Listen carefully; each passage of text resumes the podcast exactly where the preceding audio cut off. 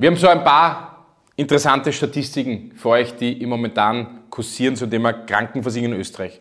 Seit rund zehn Jahren gibt es mehr Wahl als Kassenärzte.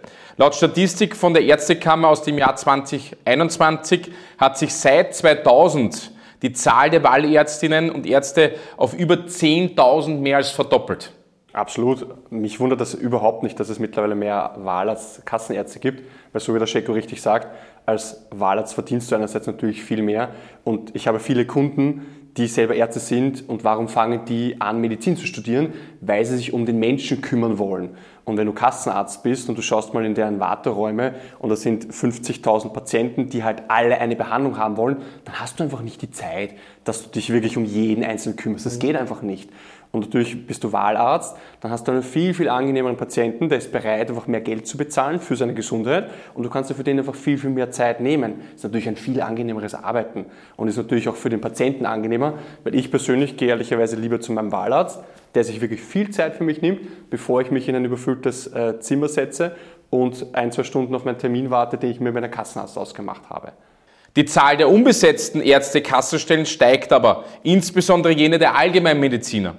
In Österreich fehlen seit 2021 über 125 Allgemeinmediziner und 99 Fachkräfte mittlerweile.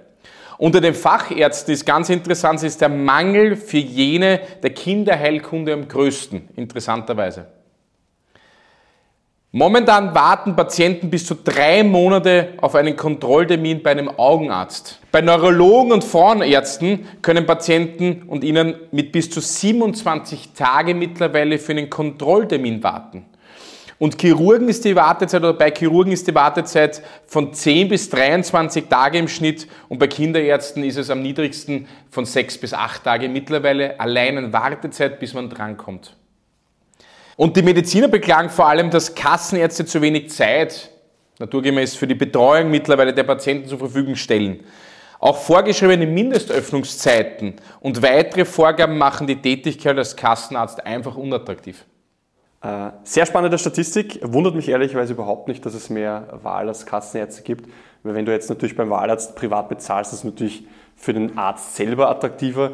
Du als Patient hast einfach viel, viel mehr Zeit. Ich gehe natürlich viel lieber zu meinem Wahlarzt, als ich jetzt zum Kassenarzt gehe, weil wenn ich mir anschaue, diese ganzen Warteräume, wie voll die sind, pff, gerade in Corona-Zeiten habe ich da ehrlicherweise wenig Lust drauf. Und das Lustige ist, Sheiko und ich sind beide aus der, äh, oder äh, besser gesagt, ich habe mal in Straßhof gewohnt, Sheiko ist eigentlich aus der Gensendorfer Gegend. Und ich kann mich erinnern, wie ich damals dort gewohnt habe, gab es in Gensendorf eine einzige Hautärztin weit und breit, du hast keine Wahl gehabt. Also wenn du dort aus der Gegend warst, hast du zu der gehen müssen. Es gab keinen anderen. Und du kannst dir ungefähr ausmalen, wie lange du da auf einen Termin gewartet hast, bis du mal angerufen hast. Weil beim Hautarzt meldest du dich ja eher dann, wenn du was Akutes hast. Und dann heißt ja, sie können schon gern vorbeikommen, aber sie müssen mit drei bis vier Stunden Wartezeit rechnen. Pff, na danke. Da hat man ja gleich richtig Lust drauf. Und so ist es bei vielen Kassenärzten gewesen einfach. Das hatte ich einfach früher das Problem. Wenn ich einen akuten Fall hatte, bis ich einen Termin bekommen hätte, haben sie mir mal gesagt, ja, in drei Wochen oder in vier Wochen können es kommen. Dann habe ich gesagt, naja, aber ich habe aber was Akutes. Und dann hat es geheißen, naja, okay, wir können sie zwischendurch einbauen, aber rechnen Sie mit einer langen Wartezeit. Da hat man eigentlich ehrlicherweise wenig Lust drauf, aber du hast keine Wahl, was willst du tun? Mhm. Wartezeiten generell vielleicht, ja.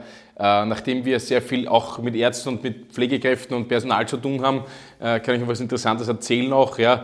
Äh, so Wartezeiten, weil du das gerade auch gesagt hast, allein in den normalen, also ambulanten Bereich, also sprich beim Arzt auf der Straße, sage ich jetzt einmal, ja, das ist schon teilweise ein Skandal, muss man dazu sagen, also die Wartezeiten da drinnen. Aber auch in Spitälern ist das ja nicht viel anders mit Wartezeiten. Wenn du heutzutage äh, eine Hüft-OP haben äh, müsstest quasi, dann wartest du da sechs, sieben, acht, zehn Monate oft einmal im Endeffekt, bis du dann irgendwas hast. Das heißt, du lebst mit Schmerzen weiter. Wenn du nicht privat versichert wärst quasi, dann ist das natürlich viel, viel schneller dran. Aus der Praxis, ja, ist es so, dass äh, ich glaube, diese, diese, jetzt sage ich was Unbeliebtes vielleicht, das Thema Allgemeinmediziner auch, ja, dass es zu wenige gibt, ja, solche Geschichten, ja, das wundert mich auch nicht, ja, natürlich logischerweise, weil wenn ich natürlich als Allgemeinmediziner, jetzt stelle ich mir Folgendes vor, ich als Finanzberater müsste alle drei Minuten 50 einen Kunden müsste ich alles abfragen, wie es ihm geht, müsste ihn betreuen, Behandler, Diagnose stellen und dann wieder heimschicken und schnell was schreiben. Das würde gar nicht funktionieren in Echtzeit, meiner Meinung nach. Ja. Also das System, das System an sich kann gar nicht funktionieren. Gerade das Thema Allgemeinmediziner, wo ja die meisten Leute hingehen äh, mhm. und alles Mögliche brauchen schneller mal, schneller mal Weise, ähm, das kann gar nicht funktionieren, meiner Meinung nach. Ja, das Lustige ist ja, wenn man sich nicht nur sozusagen die Ärzte ansieht, die jetzt eine Ordination haben, oder wenn du jetzt ins Krankenhaus äh, das anschaust, sondern wenn du mal sozusagen einen Schritt zurückgehst, wie kommen diese Patienten oft ins Krankenhaus? Einer meiner besten Freunde arbeitet bei der Berufsrettung Wien mhm. und der hat so viele Ausfahrten am Tag und der sagt auch, das hat sich so gewandelt, das ist ein Wahnsinn. Und das Problem ist, sie müssen jeden Patienten ins Krankenhaus bringen, weil du ja gar nicht wissen kannst, hat jetzt wirklich was oder war es jetzt doch halb so wild? Und das heißt, der hat so viele Ausfahrten und der bringt viel, viel, viel mehr Patienten ins Krankenhaus. Und deswegen sind natürlich die ganzen Ambulanzen alle derartig überfüllt. Und ich glaube dann auch gern, dass wenn du Arzt bist und an dem Tag Dienst hast und denkst, hui, und du schaust mal kurz raus in, in Wartezahl und das sind 10.000 Leute, dass du dann natürlich einfach nicht so viel Spaß an deiner Arbeit hast, vor allem wenn du vielleicht einen 24-Stunden-Dienst hast oder sowas. Ich glaube, dass du einfach an deine menschlichen Grenzen stößt und dass du einfach müde wirst. Und das ist auch etwas ganz Menschliches. Wir sind keine Roboter, wir sind keine Maschinen. Du kannst nicht 100 Stunden pro Tag arbeiten. Das geht gar nicht, weil du irgendwann einfach fertig bist. Und ich glaube, dass das auch sicher einer der Gründe ist, warum viele sagen, ähm, du, ich bleibe jetzt mal im Krankenhaus, also ich bin jetzt Arzt im Krankenhaus, ich sammle die Erfahrung, aber früher oder später mache ich mich selbstständig, mache meine eigene Ordination auf, unabhängig jetzt Kasse oder Wahlarzt, aber ich verstehe das voll und ganz, diesen Ansatz, dass du dann sagst, ich möchte es später ein bisschen angenehmer haben. Und sonst schufst du dich einfach kaputt. Mhm. Das objektive äh, Gefühl ist da, dass es immer weniger Ärzte gibt und die Meinung dahinter ist, ja, vielleicht ist es auch zu unattraktiv einfach. Vielleicht macht es einfach auch keinen Spaß, ja, für einen Arzt 500 Patienten am Tag zu haben, einen vollen Wartezimmer, für jeden drei Minuten Zeit haben. Ähm, der eine kommt nur krank schreiben, der andere braucht das, der andere braucht das, dann hast du ein paar Unbequeme auch dabei, dann hast, dann hast du ja alles Mögliche dabei. Stellt sich das einmal vor, ja. Das kann doch nicht lustig sein. Ich weiß nicht, ich glaube, dass ein, ein, ein Job auch einen Spaß Spaß machen muss, meiner Meinung nach. Ja. Und ich glaube, dass das oft einmal natürlich auch vielleicht eine Überalterung ist. Ja. Ähm, ich glaube einfach, dass für die Jugend wie in jeder, wie in jeder Branche meiner Meinung nach schwierig gemacht wird vielleicht auch, dass es attraktiv ist, eben, dass du auch von Anfang an Geld damit verdienst, dass du eben mehr Zeit hast für die Patienten und nicht so wie in einer Legebatterie arbeiten musst und sagst, geht schon, geht schon, geht schon, geht schon, geht schon.